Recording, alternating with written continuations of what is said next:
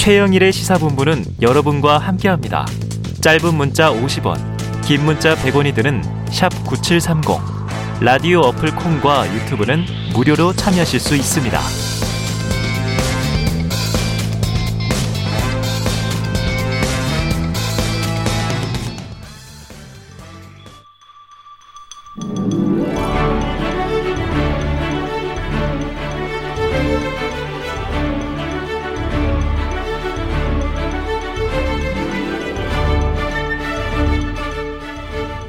네, 매주 화요일에는요, 여야 정당 출입 기자들과 정치권 취재 이야기, 특히 뒷이야기를 듣는 최평과 불사조 기자단이 있는 날이죠. 자, 야당 출입하는 경향신문의 박, 박순봉 기자, 또 여당 출입하는 세계일보의 최영찬 기자, 오늘도 두 분 나오셨습니다. 어서 오세요. 안녕하세요. 안녕하세요. 아, 두 분 다 따뜻하게 입고 오셨는데 이번 주에 날씨가 좀 풀리는 느낌이에요. 네. 자, 국민의힘 지난주 금요일에 말이죠. 극적인 갈등 봉합 과정을 거쳐서 드디어 어제 오후 선대위를 꾸렸습니다. 자, 먼저 이 선대위 발족식 현장의 목소리를 듣고 와서 이야기 나눠봅니다. 온갖 잡음에 마침표를 찍고 국민의힘 윤석열 후가 드디어 출발했습니다. 원톱 갈등에 김종인, 김병준, 패싱 논란의 이준석까지 모두 한배 태웠습니다. 생각이 다른 사람들이 함께 힘을 모을 때 우리는 더 강해집니다.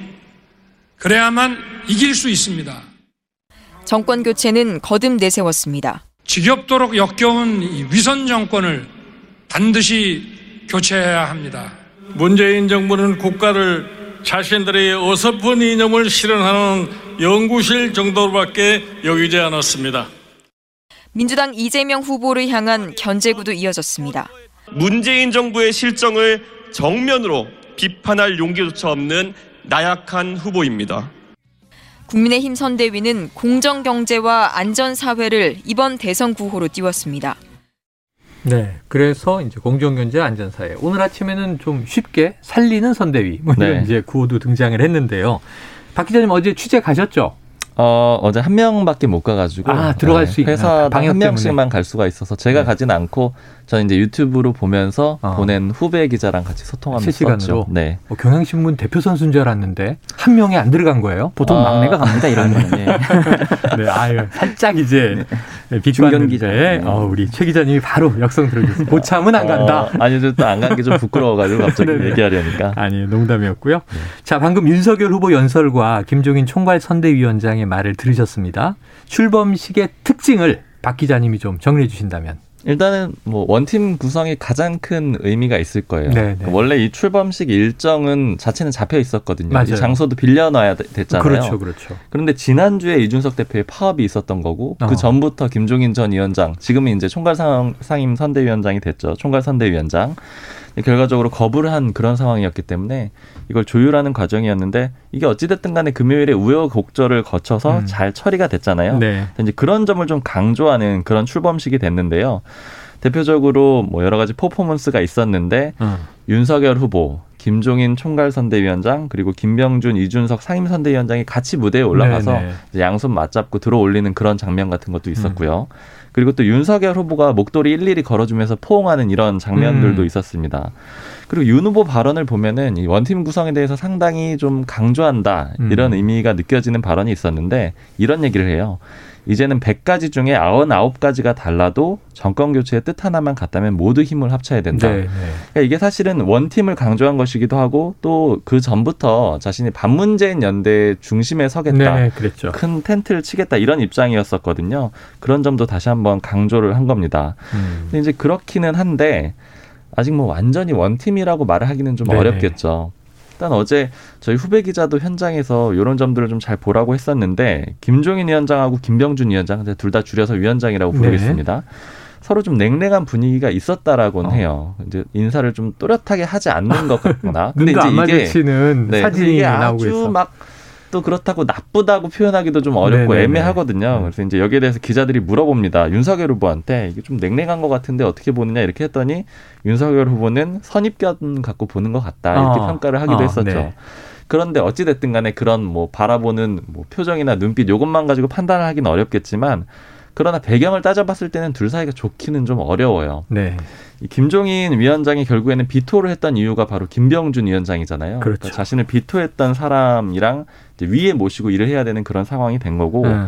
그리고 소위 말하는 울산 합의라고 하는 금요일 합의는 네. 어쨌든 이준석 대표와 김종인 위원장에게 좀 손을 들어준 그런 그림이 그렇죠, 됐잖아요. 그렇죠. 그러니까 김병준 위원장으로서는 아무래도 조금 부담스러울 수밖에 없고 네.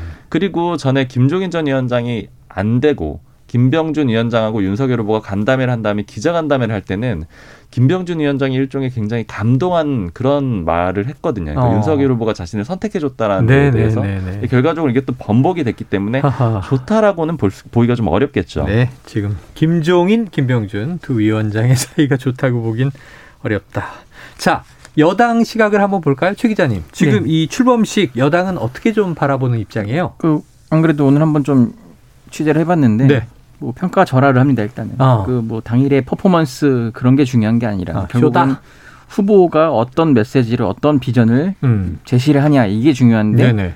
기억에 남는 게 없다. 어. 무슨 메시지를 던졌는지 잘 모르겠다 예. 이거고 오로지 정권 심판론 그거 하나 아니겠느냐 네. 뭐 이런 식으로 얘기를 하고요. 그게 이제 어쨌든 야당 대선 후보 윤석열 후보로 이렇게 올라서는 데는 정권 음. 심판론, 뭐 반문재인 연대 뭐 이런 것들이 먹혔지만 과연 대권으로까지 가는 데 있어서 어. 그게 제대로 실효성이 있을 것이냐 이건 미지수다 뭐 이런 식으로 평가를 했고요. 그렇지만 김종인 위원장이 합류한 것에 대해서는 굉장한 경계감을 나타내고 아, 경계를 있거든요. 하고 있다. 예, 거의 제가 뭐 물어본 한 열의 아홉 분다 김종인 위원장 때문에 약간 좀 긴장이 된다 뭐 이런 식으로 어, 하는 게 박용진 의원이 대놓고 가지 마세요 그랬잖아요. 그렇지. 그래서- 출판 기자회 때. 그러니까 적어도 이게 이제 실수 게임인데 음. 실수를 누가 더 안 하냐인 건데 김종인 위원장 합류로 인해서 그쪽의 실수가 확연히 줄어들 것으로 다들 전망을 하고 있고 네네. 근데 다만 김종인과 김병준 뭐 원탑이냐 투톱이냐 뭐 김한길까지 쓰리톱이냐 뭐 이런 네네. 얘기가 있지만은 분명 한 번은 또 갈등이 있을 거다 뭐 이런 식으로 전망을 하고 예, 있습니다. 예. 아. 자, 그래서인지 김종인 위원장 오늘 회자되고 있는 이야기는 큰 실수만 없다면 정권을 가져올 것이다. 그 정권을 가져온다는 뒤에 방점을 찍은 것 같은데 앞부분을 다들 해석을 하더라고요. 큰 실수만 없다면 뭐냐. 자, 이 박 기자님, 이준석 후보가요, 면도 잘 된 코끼리 선대위다. 네, 이준석 대표가. 예. 네. 그런데 이 면도 잘 되니 무슨 뜻일까? 그랬더니 털을 깎아서 음. 이제 파리떼가 없다, 날아갔다. 그 윤핵관 문제는 해결된 거로 봐요? 그러니까 이게 일부는 해결이 됐다라고 이준석 대표가 결과적으로 얘기를 했거든요. 네네. 그러니까 면도를 했는데 면도를 했더니 파리 때도 좀 줄었다 이런 식으로 표현을 아, 했습니다. 없어졌다는 아니네요. 네, 그러니까 조금 줄었다라고 했으니까 누군가가 좀 정리가 됐다라는 그런 의미로 볼 네. 수가 있는데 그럼 다시 한번 이 선대위 규모를 따져보면은 음. 사실 메머드급 선대위라고 하면서 비판적으로 표현을 했던 거잖아요. 너무 크다라는 네네네. 거고. 그러니까 이제 여당이 네, 여당도 그렇고 때. 이준석 대표도 비판적으로 봤죠. 네, 그리고 이제 김종- 통합 선대위라고 했지만 네, 김종인 위원장 같은 경우에도 좀 일사불란한 슬림한 어. 선대위를 계속해서 요구를 예, 해왔었고요. 예. 이준석 대표도 마찬가지 음. 입장이었습니다. 반면에 그래서 이제 입장을 요약을 해보면 이준석, 김종인 두 사람은 구조조정 음, 그리고 윤석열 후보는 확대 개편 이렇게 네. 좀 요약이 되는 그런 달랐네요. 상황이었죠. 근데 결과적으로 금요일 날 이 울산에서 합의를 했는데 지금 현재 나온 선대위의 구성도를 보면은요 음. 더 커졌어요. 어, 더 커졌다. 윤석열 후보가 만들었던 체제는 육본부장 체제라고 해가지고 네. 여섯 명의 총괄본부장을 두고 중심에 두고 움직이는 그런 체제였거든요. 음, 근데 오히려 여기에서 김종인 위원장이 추천한 임태희 전 대통령 비서실장이 추가로 본부장으로 더 들어와서 네. 이제 칠본부장 체제가 된 거죠. 총괄본부장 이렇게 됐죠. 네. 그러니까 결국에는 요 형태는 예전보다 더 커졌고 특히 김종인 위원장 계열 사람들이 더 들어오는 그런 형태가 됐거든요. 아. 여기다가 홍준표계 사람들도 좀 들어오고. 유승민계 사람들도 소수 추가가 되고요. 그러니까 이전보다 더 확대 개편이 된 그런 그림이잖아요. 더 커졌다. 근데 그럼 누가 없어진 거냐? 예. 면도를 한 사람은 누구냐? 이걸 따져보면 결과적으로 보면 장재원 의원으로 좀 해석이 되는 아, 상황이에요. 그래요? 왜냐하면 이준석 대표가 그때 파업을 할때 음, 부산으로 첫날 찾아갔단 말이에요. 맞아요. 그리고 이준석 대표 측에서 사진을 여섯 장을 기자들한테 일부 공개를 했었어요. 네. 그게 바로 장재현 의원 사무실에 있는 이준석 대표의 모습이었거든요. 사상구에 있는. 장재현 의원의 그 지역 사무실에서 장재현 의원 사진 밑에서 사진을 찍습니다. 네. 그- 그래서 이제 당시에 이걸 가지고 여러 가지 해석들이 많았는데 음. 어쨌든 당내 대부분의 의견은 의도 없이는 가지 않았을 것이다. 네. 그리고 특히 월화수의 일정을 장재현 의원이 개입한 게 아니냐 이런 의혹을 좀 내세우고 있는 상황이었거든요. 아. 그 월화수 일정이라는 거는 세종 일정이었는데 거기서 김병준 위원장하고 윤석열 후보가 같이 하는 일정이었어요. 네, 네. 그러니까 즉 김종인 체제를 종결짓는 그런 일정이 된다라는 지난주에 거죠. 이제 윤석열 후보의 충청권 방문 때 말이죠. 맞습니다. 네. 그러니까 그거를 좀 염두에 두고 일종의 공격 표시를 한 게 아니냐 이준석 음. 대표가 이런 식으로 됐는데 그런데 이제 어쨌든 지금 선대위는 다 확대 개편이 됐으나 장재원 의원은 이제 자리를 잡지 못했거든요. 네. 그러니까 그런 점에서는 아마 일부 정리가 된 인사를 이준석 대표가 우회적으로 표시한 게 아닌가 이렇게 어허. 해석이 되고 있는 상황입니다. 장재원 의원 정도가 정리된 것으로 보는데 이것도 큰 의미가 있다. 자, 그런데 공식 선대위가 출범한 날 바로 바로 어제 말이죠. 이 정작 장재원 의원은 다른 곳을 갔다면서요. 네. 이제 부친의 그 산소를 찾아갔는데요. 어. 그리고 나서 이 사진도 찍어서 올리고 글도 적었어요. 네. 일단은 부친의 산소를 찾아갔다라는 것. 음. 이건 이제 두 가지의 의미로 볼 수가 있는데 출범식 날 당일에 간 거잖아요. 그렇죠. 이거는 난 이제 이선 후퇴를 하겠다. 이런 의미로도 공개적으로 네, 네. 어, 의사를 좀 밝힌 걸로 그렇게 어, 해석이 행사장에 되고요. 가지 않고. 네. 그러니까 이제 아까 말했던 그 이준석 대표의 그런 어떤 면도, 정리, 파리대 제거 요런 거에 의미에서 연장선상으로 같이 음. 해석을 해볼 수 있는 그런 대목이 되는 거고요. 네. 근데 그러면서도 페이스북에다 글을 적을 때 이런 표현을 넣어요. 거짓과 모함이 있을지라도 모든 일에 정성과 진심을 다하면 결국에는 승리할 것이다. 뭐 이게 아버지가 해준 말씀이라고 해서 네. 이제 인용을 하는데 이거는 이제 자신이 좀 지목된 상황에 대해서 억울함을 표한 걸로 그렇게 해석이 어, 됩니다. 그러니까 거짓과 뭐 모함. 네, 핵심 관계자라고도 지목이 되기도 했고 또 이준석 대표가 또렷하게 밝히진 않았지만 사무실에 찾아간 걸 가지고도 좀 여러 네. 가지 해석들이 있는 상황이거든요. 그러니까 여기에 대한 좀 불만을 표시한 거라서 그렇기 때문에 지금 일단은 일단락이 되기는 했는데 아직 갈등의 소지는 좀 남아 있다 이렇게 볼 수가 있습니다. 그래요. 자, 민주당에서 이제 이 선대위를 비판하는 지점 중에 유독 검사 출신이 많다. 이런 비판이 있던데 실제로 선대위 내용이 그렇습니까? 어, 저도 그 명단을 봤더니 네. 실제로 많더라고요. 이제 윤석열 후보 쪽그 네. 선대위 주요 보직 이렇게 나누면서 일단 후보가 검찰총장 후보가 출신이고 검찰총장 출신이고 네. 그뭐 검사 출신으로 해서 이제 정계에 뛰어든 다음에 선수를 쌓고 뭐 그런 분들이 있는데 어쨌든 음. 민주당의 의도는 검찰 정권이라는 프레임을 씌우려고 네네. 하는 게 있고 이게 아무래도 검찰 개혁 당시에 이제 민주당 지지층 입장에서는 굉장히 좀 윤석열 후보를 싫어하는 그 강하잖아요. 그렇죠. 그렇기 때문에 이제 지지층 좀 결집을 하려는 의도도 보였고요. 이게 지금 이 비율을 어디다가 또 비율하냐면은 그 군사 정권에 이제 비유를 해요. 군사 정권 네, 쿠데타로 때는 정권을 잡았던 네, 쿠데타로 정권을 했는데 물론 이게 지금 현재 시점에서는 쿠데타는 아니지만 어쨌든 음. 검찰 권력이 어, 이 민주주의라는 틀, 탈을 쓰고 음. 어, 이제 장악을 하려고 한다. 뭐 이런 네. 식의 지금 프레임으로 공격을 하고 있는데 근데 지금 검찰 출신이 민주당에 또 없는 게 아니라서 네. 괜히 좀 역, 살짝 역풍을 맞는 건 아닌지 좀 네네네. 노심초사하는 분들도 있습니다. 네, 민주당보다는 더 많습니까? 훨씬 많긴 어, 하더라고요. 훨씬 많아요. 근데 그 당 특성상 좀 많은 원래 있습니다. 기본적으로 네. 국민의힘에 예. 율사 출신들이 많았어요. 원래. 예전부터. 네네. 네. 그런 뭐 좀 과거가 있는 것 같습니다. 그래요. 지금 보니까 뭐 주요 요직 중에는 이 김기현 원내대표, 주호영 의원 정도가 판사 출신이고 네. 지금 이제 윤석열 후보를 빼고 선대위 안에 13명이 검사 출신이다. 자, 그렇죠. 그런데 네. 궁금한 건 검사 출신인데 홍준표 전 검사, 음. 일명 본인 모래시계 검사 네. 어, 왜 안 나타나죠? 이제 왜 참여 안 하는 거예요? 지금 아마 추정키로는 1, 2월 정도에는 모습을 드러내지 않을까 이렇게 아. 지금 추정을 기자들은 하고 있는데 네. 일단 왜 그러냐면은 그간에는 이제 청년의 꿈이라고 자신이 만든 플랫폼에서 네네. 활동을 했잖아요. 그리고 약간 거리를 두는 모습을 보였는데 최근에 울산 합의라고 저번 주 금요일 음. 표현을 해드렸던 그 합의 전에 윤석열 후보랑 같이 만나기도 했고요. 그러니까 좀 아, 장시간 만났죠? 네, 그러기도 했고 그리고 또 윤석열 후보 측 사람한테 물어보니까 윤 후보가 홍 의원을 꽤 좋아한다라는 거예요. 홍 아, 후보를. 네네네. 왜냐면은 그때 이제 예전에 뭐 툭툭 쳤다 뭐 이런 논란도 있었었는데 버르장머리 논란이 있었어요. 네, 근데 뭐 같이 대기실에서 농담도 하고 특히 네. 윤석열 후보가 평가를 하기로는 굉장히 재밌고 편하다 이렇게 얘기를 했다라는 아, 거예요. 귀엽다는 표현까지도 나왔습니다. 그리고 이제 실제로 캠프에서 좀 주요 자리에 그 홍준표 캠프에 있었던 그 여명 대변인을 네. 지금 청년 본부장으로 공동 본부장으로 임명을 했거든요. 음. 근데 이 공동 본부장은 총괄 본부장은 아니지만 별도로 둔 거라서 음. 거의 총괄 본부장급으로 중요한 자리예요. 그리고 윤 후보의 핵심이라고 할 수 있는 장해찬 특보가 간 자리인데 거기 공동으로 앉혔거든요. 어. 그러니까 이런 것들도 상당히 예우를 해주는 그런 모습으로 볼 수가 있고 네. 그리고 이제 어제 밤에 이 청년의 꿈의 홍준표 의원이 답변해 놓은 거를 보니까는 예. 윤 후보에 대해서 상당히 긍정적으로 평가한 게 아, 몇개 그래요? 있더라고요. 제가 쭉 봤는데 음.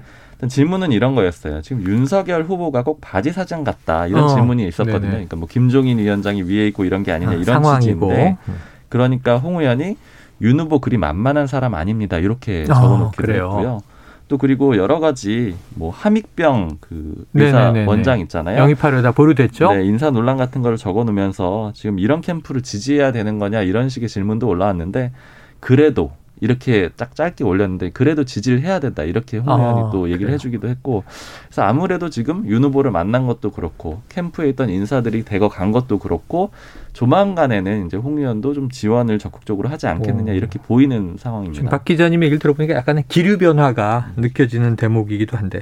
근데 이거 2부에 지금 불사조 기자단 박 기자님 오시면 꼭 물어보려고 1부에서 답을 못 얻었는데 네. 어제 김한길 이 새시대 준비위원장이 모습을 안 보였잖아요. 예, 예. 그뭐 이유가 있습니까? 아 그거는 어제가 선대위 출범식이잖아요. 그렇죠. 그 김한길 위원장은 선대위하고는 사실은 외곽 관련이 조직이죠. 없습니다. 네, 특이니까. 네, 그런데 이제 다만 그렇게 좀 생각을 해볼 수는 있을 것 같아요. 굳이 네. 선대위 출범식이라고 하더라도, 어. 그러니까 조직이 다르다고 하더라도 안 올 이유는 있었을까 이런 점은 좀 볼 수가 네, 있는데. 네.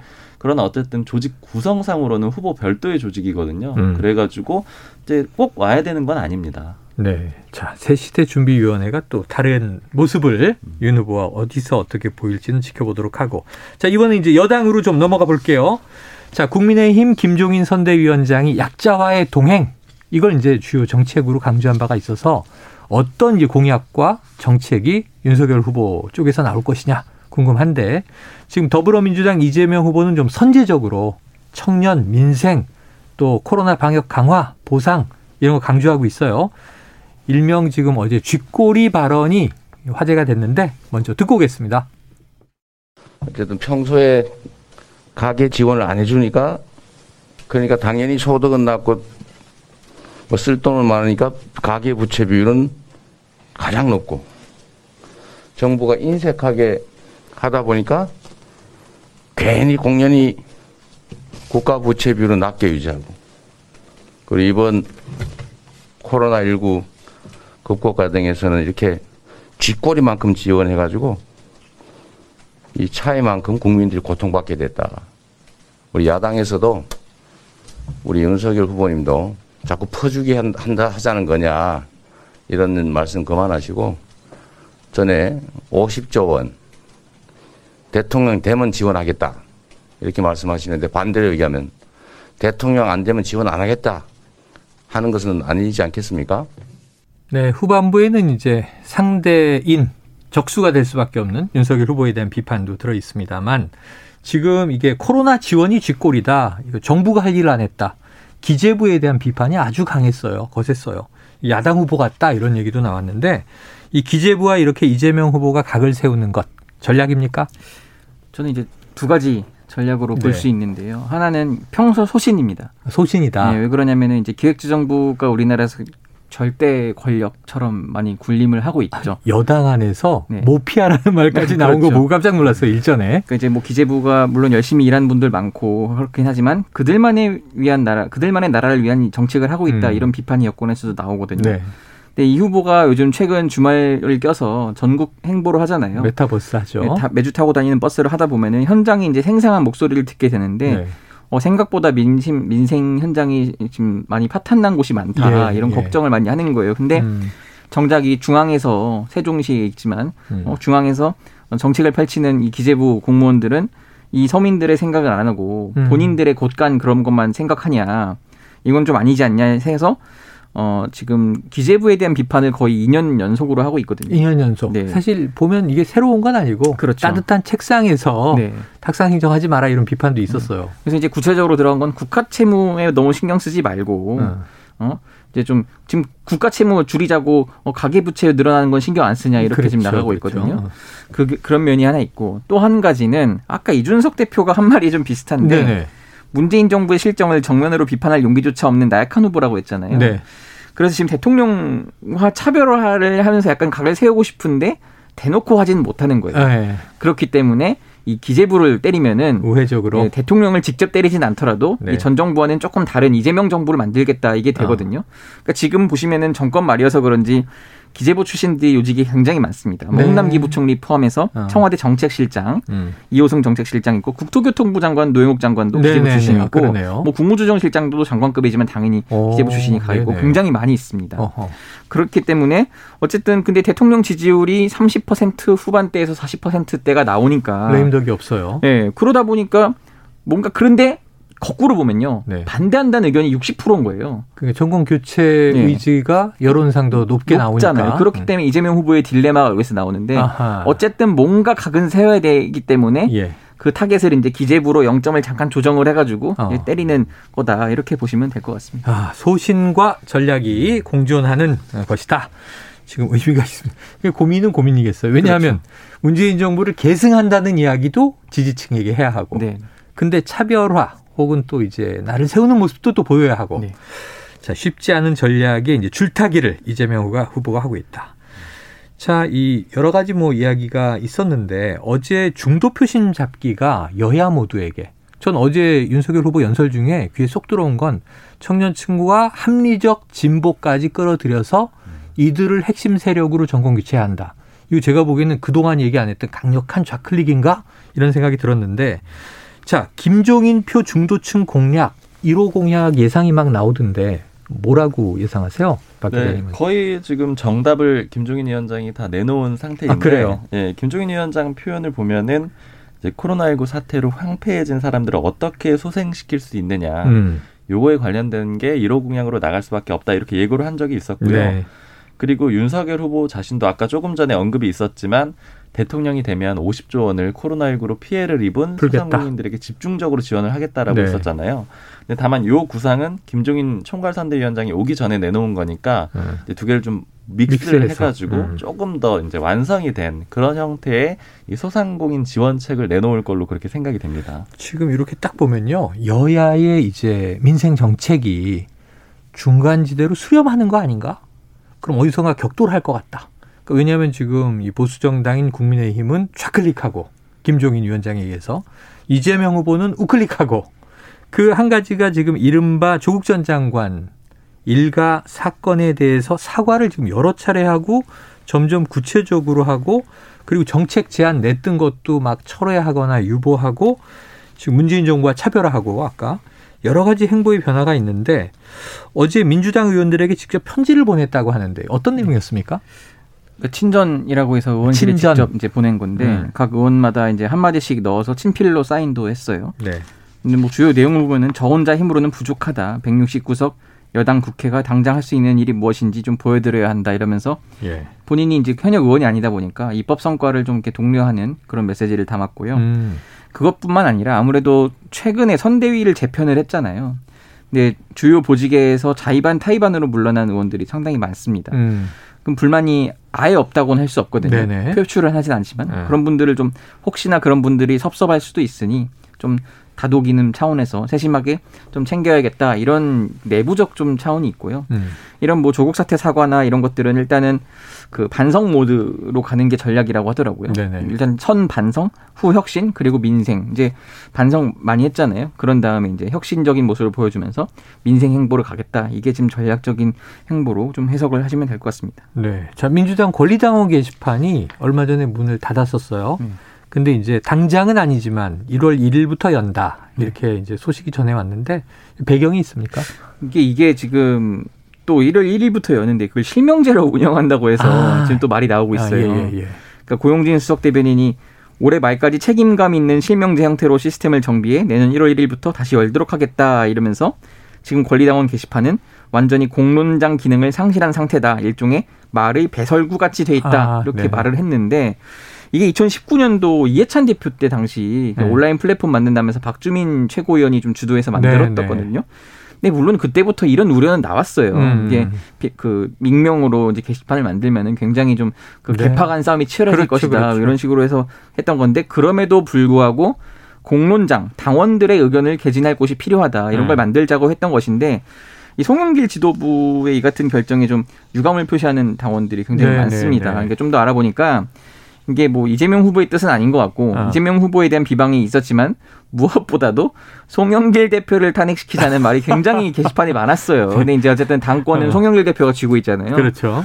좀 불쾌했던 건 아닌가 당 대표 아, 입장에서 네네. 좀 그런 얘기가 나오고 그래서 뭐 이상민 의원 같은 경우는 이거 표현의 자유를 발, 발현해야 되는데 어. 왜 실명제로 통제하려 하냐 무조건 빨리 어, 재개하라 이런 식으로 어, 촉구를 네. 했습니다. 어, 이상민 의원도 상당히 사실 좀이 문자 폭탄 많이 받는 분인데 네. 또 이렇게까지 얘기를 했군요. 표현의 자유다. 자, 지금 이제 양측 여야 선대위의 주변에 이- 이른바 인재 영입 전쟁인데 이게 참 자본과 부작용도 참 많아요. 지금 이제 오늘 나온 소식은 이른바 이 빈이좌 노재승 씨가 국민의힘 공동선대위원장으로 합류했는데 지금 과거 5.18 또 뭐 이제 정규직 제로 여러 가지 좀이 깜짝 놀랄 발언들이 많더라고요. 지금 여권 인사들이 맹폭 중입니다. 국민의힘 선대위 내부 분위기 좀 뭐 이상 기류 있습니까? 아니요 일단은 오늘 이 노재승 위원장이 모두 발언도 같이 했거든요. 어, 네네. 그러니까 이 얘기는 결국에는 인정을 하고 가겠다라는 거예요. 아, 그러니까 자리를 간다. 물리거나 이럴 계획은 전혀 없다라는 거고요. 네네. 전에 함익병 원장 같은 경우에는 보류됐다가 철회되는 과정이 있었잖아요. 그랬죠, 그랬죠. 그때하고는 분위기가 완전히 다르고요. 어. 다만 이제 내부적으로는 이제 인사 검증에 대한 좀 문제가 있는 게 아니냐 이런 지적들은 국민의힘 내부에서 있습니다. 네네. 그러니까 왜냐하면 이렇게 지금 울산 합의를 거쳐서 어. 갑작스럽게 선대위가 딱 출범을 하는 그런 그림이 만들어졌잖아요. 네. 사람들을 급격하게 들여오고요. 음. 이런 과정에서 좀 검증이 잘 안 되다 보니까는 일부 예상하지 못한 논란들이 생겼다. 이런 지적들은 하고 있습니다. 그래요. 자, 그럼 이제 여당은요. 지금 이게 요것도 좀 궁금해서 이재명 선대위에서 아까 가계부채, 국가부채 비교해서 정부가 재정 더 풀어라 하는 이재명 후보의 그 논리가 전에 많이 듣던 이 최백은 교수의 이제 또 주장하고 일맥상통하잖아요. 근데 기본사회위원장으로 자문역을 하고 있었는데 사퇴를 굳이 했어요. 예. 사퇴를 지금 이 시점에 왜 굳이 했을까? 어떤 이유입니까? 조금 이제 알아는 봤는데 네네. 이제 워낙 지금 이 최 교수님이 자꾸 언론한테 소설 쓰지 말라고 억측을 하셔가지고 아, 예, 네, 네. 근데 이제 사퇴 이유는 생각보다 단순하긴 해요. 네. 이제 왜냐면은 일단 표면적으로는 기본사회위원회라는 뭐 기본 틀이 만들어져서 음. 활동 반경을 넓히기 위한 거다. 근데 그 맞는 말이거든요. 음. 이제 선대위 보직을 하고 있으면은 본인의 그 강한 주장도 좀 이렇게 제한이 아, 되거든요. 오히려 그렇죠, 그렇죠. 그러니까 최근에도 사실 페이스북에 어떤 사진을 올려셔서 좀 구설에 올랐기 때문에 요것도 인재영입 관련 네. 사진이었죠. 그렇기 때문에 어쨌든 뭐 그걸로 인해서 누가 최백은 교수님한테 뭐라고 하지는 않는 것 같긴 한데 음. 어쨌든 그런 틀 안에 가둬놓고 있으면은 이렇게 음. 할 말도 제약이 되기 때문에 아 네. 그러면 좀 더 링 안보다 링 바깥에서 조금 자유롭게 하시는 게 어떻겠냐는 이제 얘기가 좀 오간 것 같긴 해요. 아. 네네. 그래서 근데 본인이 그냥 흔쾌히 내가 나가겠다 이렇게 하신 어. 것 같거든요. 그래서 그런 식으로 정리를 한 것 같습니다. 소속을 풀어서 예. 더 거칠고 자유롭게 그렇죠. 외곽에서 싸울 수 있게 더 하겠다. 강하게 얘기를 하시는 건가요? 네네. 아이고 앞으로 어떻게 될까요? 자, 그 사진의 한 인물이에요. 예. 지금 이 저 공동상임 선대위원장을 며칠 맡았다가 역할을 제대로 못했습니다. 사퇴한 조동현 교수. 그 조동현 교수 이 사생활 논란이 네. 일단은 이 프라이버시 특히 아이의 뭐 실명과 그렇죠. 얼굴까지 공개한 경우에 대한 이 비판은 굉장히 거센데 문제는 또 이 진위 공방이 있습니다. 네. 그 다음에 이게 성폭력, 10년 전에 성폭력 문제까지 꺼내졌어요. 자, 이게 여진이 이어지고 있는데 민주당의 입장이 좀 정리돼 있나요? 그 당내 분위기는 일단은 더 이상 좀 언급이 안 됐으면 좋겠다는 네네. 음. 게 강해요. 왜냐면은 어쨌든 지난주 사태 이후에 공적 영역에서는 더 이상은 이제 거론이 안 되지 않냐 이거였는데 네. 그럴 줄 알았는데 이제 어쨌든 일요일에 그 조 교수의 변호사이자 당내 법률지원단 소속인 네네. 양태정 변호사가 페이스북에 입장문을 올렸어요. 그랬죠, 래서 그랬죠. 이걸 왜 올렸지 한번 좀 알아봤더니 어. 조동현 교수 측에서 좀 원했던 것 같더라고요. 어쨌든 어, 조 교수 입장에서 개인적으로 억울할 수는 예, 있죠. 억울한 것도 명예가 있고. 엄청나게 이제 침해받았으니까. 예, 그러니까 본인의 사생활이 너무 만신창이가 됐으니 네네. 최소한의 명예를 회복해야겠다는 좀 의지가 네네. 있는 것 같고 그리고 음. 자꾸 그 특정 유튜버들이 음. 어, 주말에도 이제 개인 방송을 하는 계속 공격을 하고 있습니다. 자꾸 뭐가 더 있는 것처럼 이렇게 네. 얘기를 하는 것 그리고 아이에게 자꾸 피해가 가게 하는 것을 음. 좀못 참아 하셔서 네. 어, 그래서 이, 이 정도의 내가 할 수 있는 한 공개할 거는 공개하겠다는 네. 입장이고 다만 이제 이제 선거 전략상으로는 네. 그게 조금 그렇게 하, 계속 그 언급이 되는 게 썩 그 여당한테 유리하진 않거든요. 그렇죠. 선대위 네. 인물이 아니고. 네, 그런 것 때문에 서로 조심스러워하긴 하는데 어쨌든 고발이 된 상태여서 네. 일단 법적 다툼은 계속 할 것 같고 검찰도 지금 수사에 착수해서 한번 수사 상황을 지켜보도록 해야 할 것 같습니다. 네. 자, 일부 보도를 보면 지금 윤석열 후보의 AI가 활동한다는 거 아니에요? 네. 그런데 이제 또 하나의 궁금증. 김건희 씨는 언제 등판하는가? 이것도 나오는데. 그럼 영부인 후보도 AI로 나옵니까? 박 기자님 어떻게 됩니까? 그러니까 이거는 전에도 제가 한번 언급을 드린 적이 네. 있었던 것 같은데 지금 김건희 씨한테는 좀 여러 가지 악재들이 있잖아요. 음, 그 소위 말하는 처가 리스크라고 혐의들이 있죠. 하는 네. 또 도이치모터스 주가 조작 사건이라던가 이런 것들이 정리가 어제 코바나 콘텐츠 협찬금 의혹은 일부 무혐의. 네. 그래서 일부 남아 있는 상황이기 때문에 이게 정리가 되어야만 아. 본격적으로 움직일 수 있을 거고요. 그래서 윤석열 후보의 발언을 봐도 언제 이제 김건희 씨가 등장을 하느냐 이런 질문들을 기자들이 간혹 던지거든요. 네. 어제도 했었고요. 음. 근데 여기에 대해서는 명쾌하게 얘기를 안 해요. 네. 그러니까 그리고 또 윤 후보 측에서도 좀 뒤에서 도울 것이다 이런 식으로 얘기를 네. 하고 있고요. 그러니까 커튼 뒤에서 돕는다. 결국에는 검찰. 수사가 깔끔하게 결론이 나야만 음. 아무 문제가 없다라는 결론이 나야만 좀 긍정적으로 효과를 기대할 수 있으니 그때 움직일 것 같습니다. 그래요. 다 좀 이게 또 기다려봐야 되는 일들이 많아서. 하지만 지금도 이미 양 선대위가 출범을 하면서 이제는 진검승부가 이번 주부터 시작이 된 것 같습니다. 야, 오늘도 두 분의 꼼꼼한 취재로 아주 알차게 꽉 채웠네요. 자, 이 최평과 불사조 기자단 박순봉 경향신문 기자 최영창 세계일보 기자였습니다. 고맙습니다. 감사합니다. 감사합니다.